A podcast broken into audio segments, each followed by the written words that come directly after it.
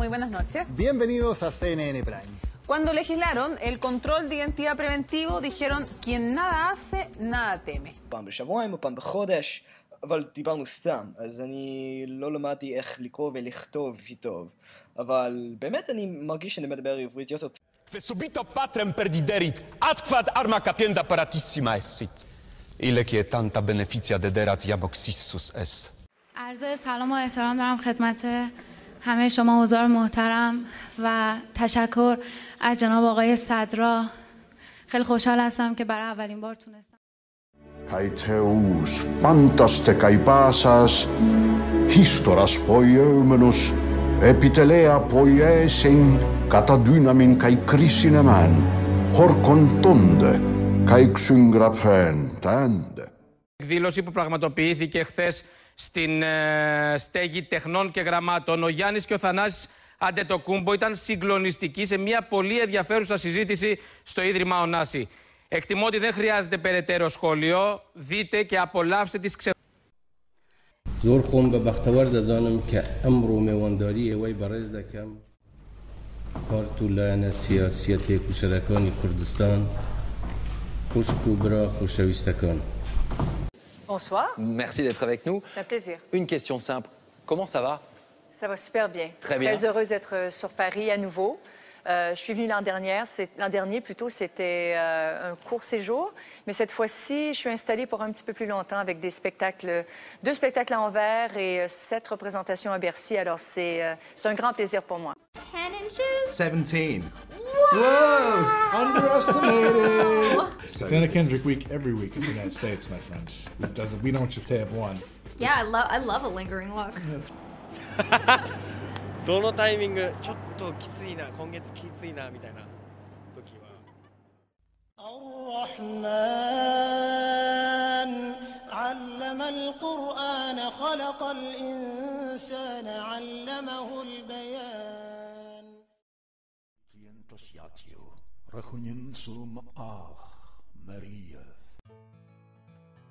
كل ما نفعله نحن البشر عندما نلتقي ونجتمع للعب أو الخصام أو تبادل كلمات الحب هو أننا نتكلم. نعيش في عالم اللغة.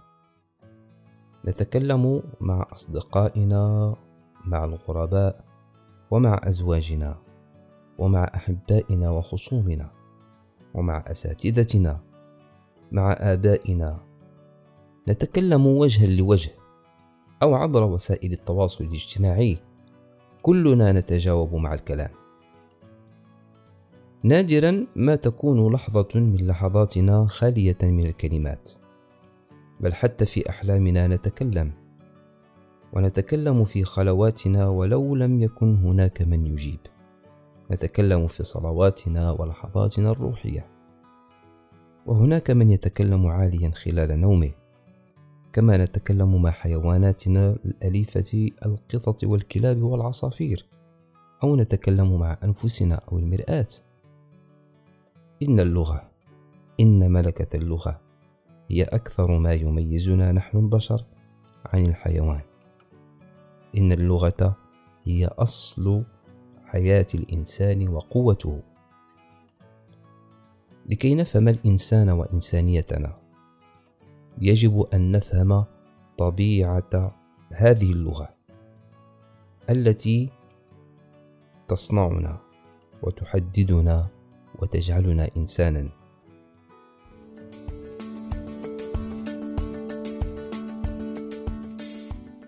سلام الله عليكم أيها المستمعون الكرام.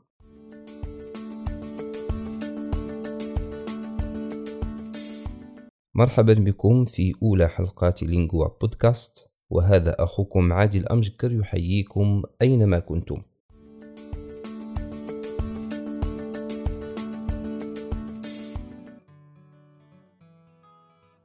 سنتحدث في هذه الحلقة عن ماهية اللغة وخصائصها. يمكن النظر إلى اللغة على أنها آلة تولد وحدات صوتية دلالية تصير كلمات وجملا أو خطابا.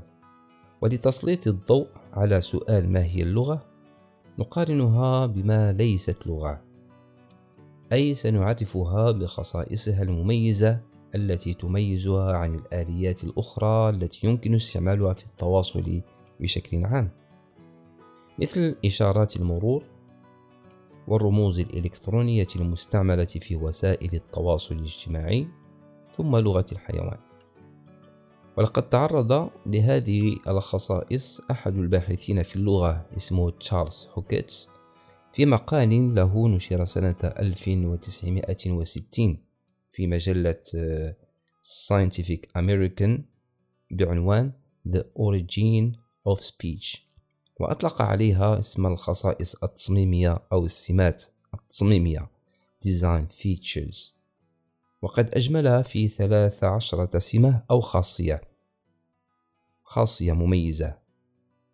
فبين ودافع على أن كل خاصية من هذه الخصائص هي مشتركة بين جميع لغات العالم.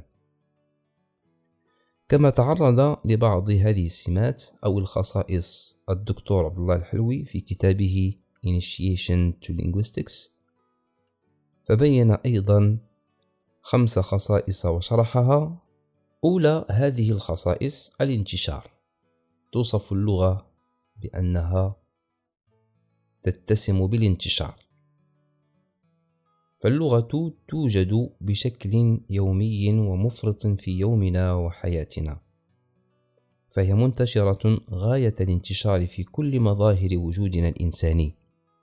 بخلاف نظم التواصل الأخرى مثل إشارات المرور ورموز الدردشة وأشياء أخرى. تتجلى اللغة ويتجلى حضورها في كل مظاهر وجودنا الإنساني. في العديد من المظاهر التي لا تكاد تعد أو تحصى. فباللغة نتحدث مدة طويلة وندردش في أشياء روتينية صغيرة. نروي النكت ونغني ونعتذر عن أخطائنا نشكر الناس عن الأشياء الجميلة. هذه الخاصية الانتشار منعدمة عند الحيوان لأن نظم التواصل التي يستعملها محدودة جدا في أشياء وظيفية مرتبطة بالغريزة. فلا يمكن أن نتصور حيوانا يغني أو يروي نكتا. أو يشكر حيوانا آخر على معروف قدمه إليه الأسبوع الماضي أو يطلب منه القيام بمهمة معينة بتفصيل دقيق.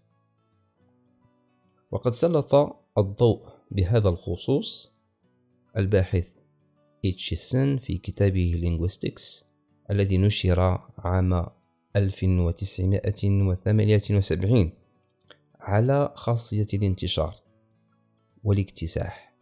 ووضح جانبا منه في حياتنا اليومية. فبين أن الشخص يستعمل في الحوار العادي أربعة آلاف إلى خمسة آلاف كلمة في الساعة ويستعمل في حديث المذياع أكثر من ثمانية آلاف كلمة إلى تسعة آلاف كلمة في الساعة. كما يمكن أن تغطي قراءة شخص في سرعة عادية ألفا وأربعمائة إلى ألف وخمسمائة كلمة في الساعة. وهكذا فإن الشخص الذي يدرجش ساعة واحدة ويستمع إلى حديث المذياع ساعة واحدة ويقرأ ساعة واحدة من الممكن أن يصل إلى خمس وعشرين ألف كلمة. وفي اليوم يمكن أن يصل المجموع إلى مئة ألف كلمة. تخيل أيها المستمع الكريم كيف ستكون حياتنا دون لغة؟ تخيل كيف ستكون حفلاتنا واجتماعاتنا في العمل وخارج العمل. كيف ستكون أعيادنا وشعائرنا الدينية؟ بلا شك سيكون غياب اللغة مؤثرا بشكل جذري في حياتنا. لقد ساعد انتشار اللغة اللسانيين الكبار من أمثال تشومسكي على تبني واعتقاد أن اللغة مفتاح طبيعة الإنسان وأن دراسة البنية الأساسية المعقدة للملكة اللغوية الإنسانية كما يدعي تشومسكي تجعلنا نأمل في تعميق فهم حقيقي لعقل الإنسان. وهي بهذا المعنى كما يدعي اللغة مرآة العقل.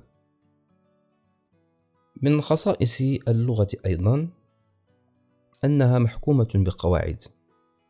أي النمطية.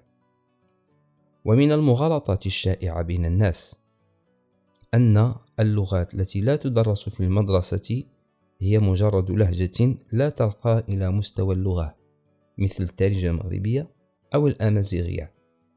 وأنها لا تقتضي أن تكون لغة وليس لها قواعد وهذا فهم خاطئ كما سيتبين معنا.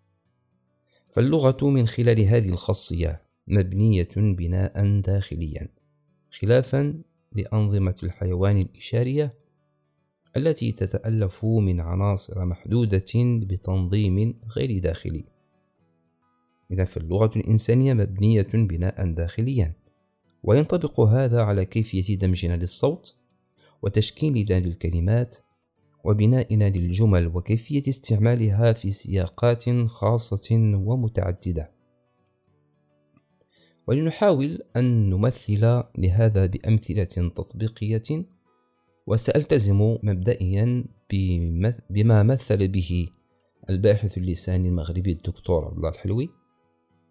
فدمج الصوت مثلا أه الهمزة أه مع أصوات أخرى في العربية المغربية يجب أن يحترم القاعدة الآتية والقاعدة تقول يجب أن يتموضع الصوت أه في بداية الكلمة فقط بمعنى ليس في وسطها أو آخرها. حسب هذه القاعدة من السهل أن نجد كلمات يتموضع فيها الصوت أه في بدايتها. مثل قولنا أمين أهيا إيوا أجي. إلى آخره. ويصعب جدا إيجاد كلمة في العربية المغربية يتموضع فيها هذا الصوت في وسطها أو آخرها. حتى ولو كانت الكلمة من العربية المعيارية الفصحى فإن المتكلم الأصلي للعربية المغربية يعمد إلى حذف هذا الصوت من الوسط أو الآخر. مثل قولنا مثلا في كلمة شأن نقول شان. وفي كلمة سماء نقول سما وفي كلمة بئر نقول بير وفي كلمة حسناء نقول حسناء. إلى آخره. هذا فيما يخص نظام الأصوات في العربية المغربية. ولنتأمل كيف تبني العربية المغربية جملها. ولنتأمل جمل النفي مثلا. نجد أن متكلمي العربية المغربية يضعون القاعدة الآتية في وضع اللاصق. ما؟ في بداية المحمول المنفي. ثم وضع الشين في آخره. مثال قولنا مثلا ما جاش. ما جاش. ما جاش. وما هواش. وما طبيبش أو وضع ماشي حسب المناطق المغربية. في بداية المحمول مثال ماشي طبيب ماشي أنا إلى آخره. فإذا حاولنا أن نخرج على هذه القاعدة قاعدة النفي تكون الجملة لاحنة غير سليمة. مثلا ش طبيب ما إذا عكست. شين في أول المحمول وما في آخرها. تكون الجملة غير سليمة. من القواعد الأخرى التي تبني بها العربية المغربية جملها قاعدة تطابق الفعل مع الفاعل. وهذه قاعدة كلية تطول كثيرا من اللغات بمعنى يجب أن يتطابق. أن تتطابق سمات الفعل الجنس والعدد مع الفاعل. مثال ذلك جاو الرجال جاو الرجال هذه جملة سليمة لأنها احترمت القاعدة. جاو يدل على الجمع. والذكورية مذكر.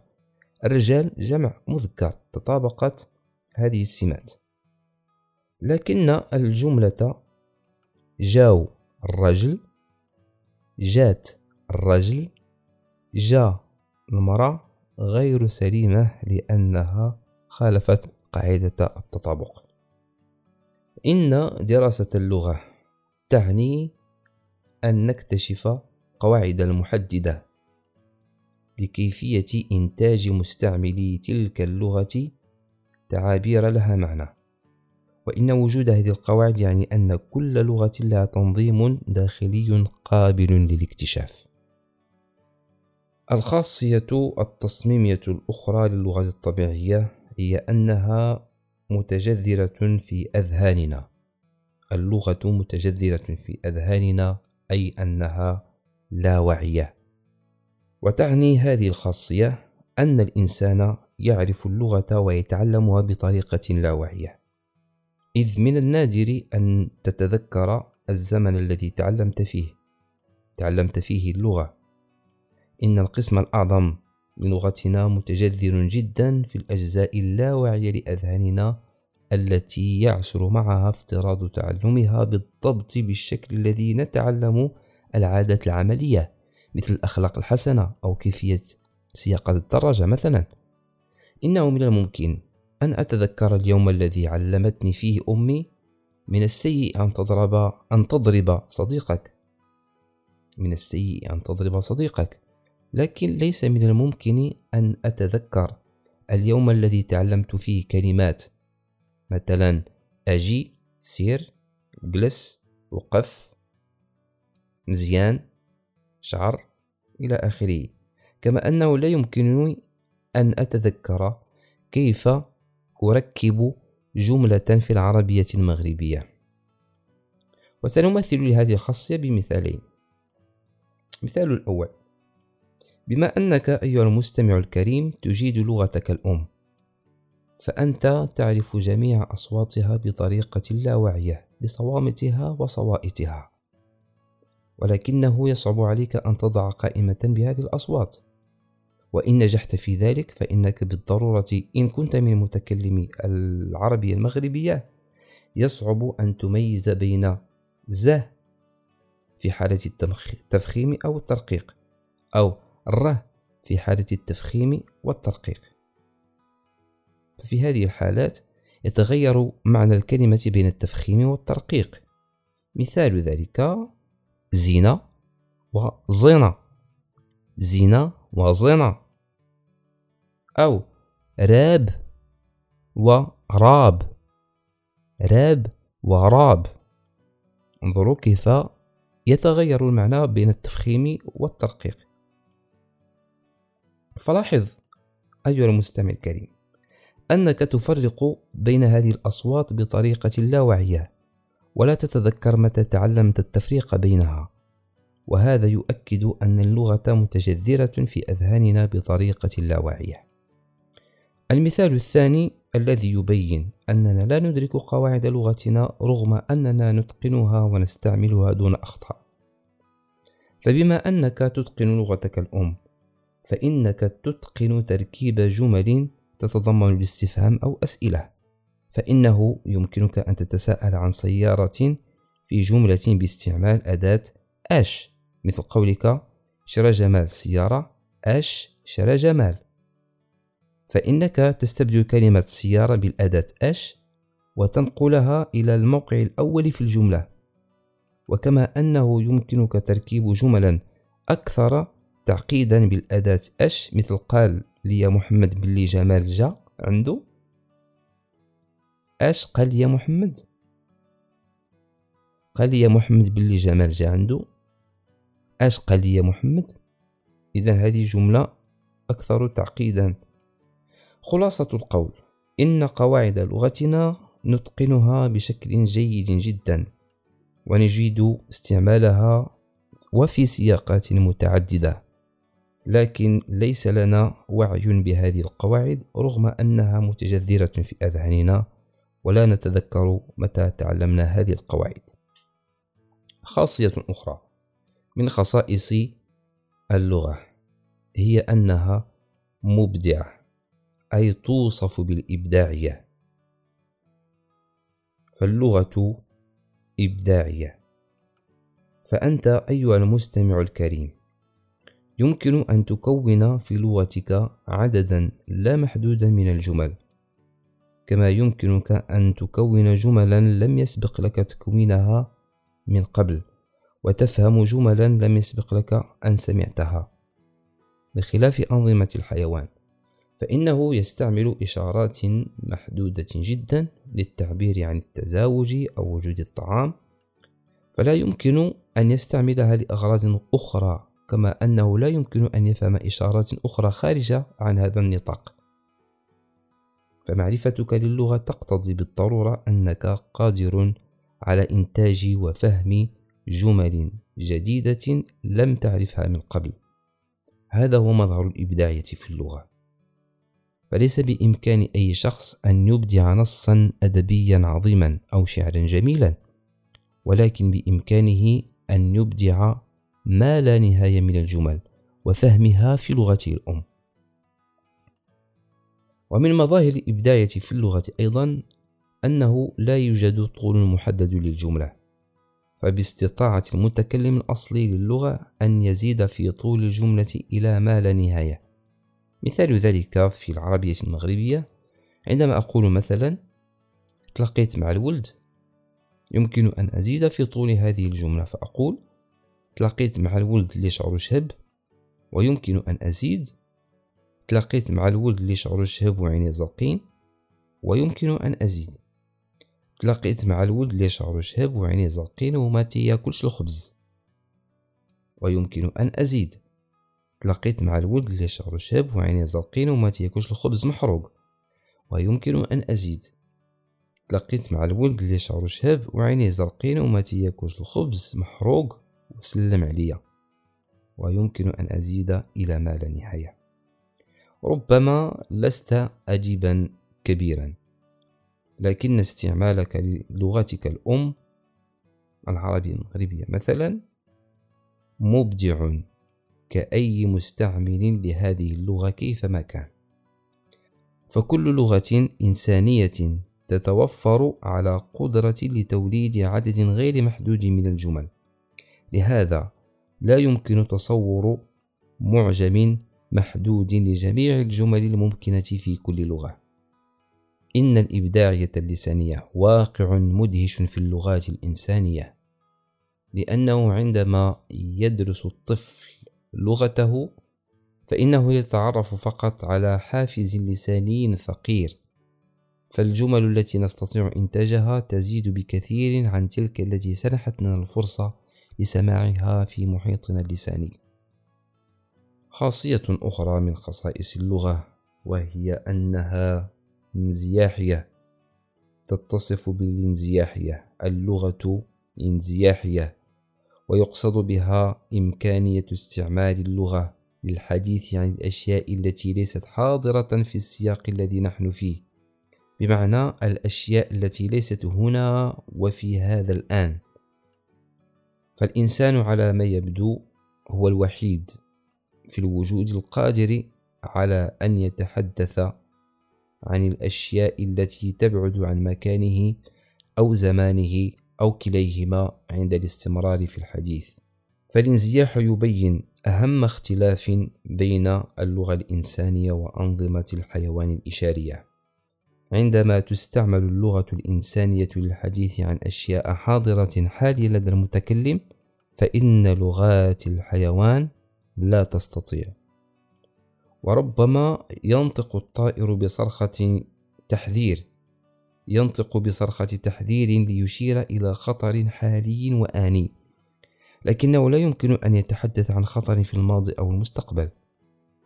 ويمكن للنحل أن ينبه عن طريق الرقص. إلى بعد مكان رحيق لكنه لا يمكن أن يدل على توقعات الربيع المقبل لإيجاد مكان رحيق.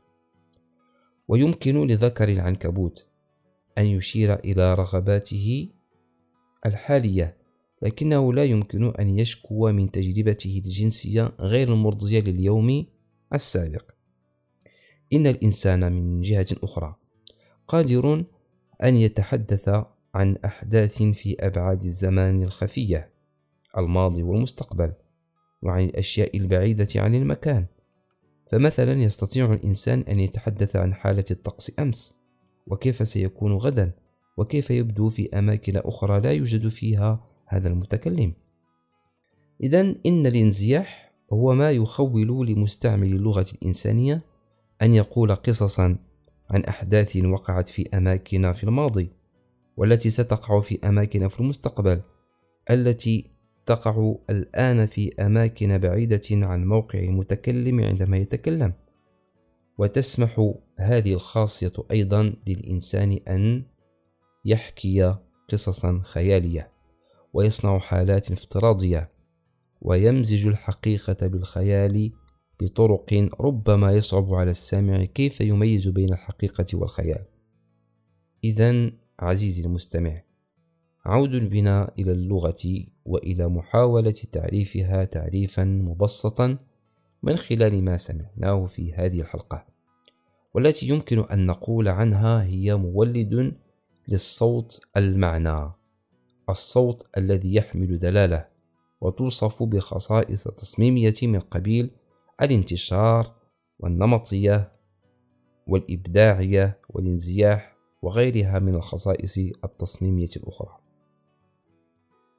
مستمعين الكرام، كنتم مع لينجوا بودكاست وهذا أخوكم عادل أمجكر يحييكم أينما كنتم ولا تنسوا تفعيل جرس الاشتراك ليصلكم كل جديد وإلى اللقاء في حلقة أخرى بإذن الله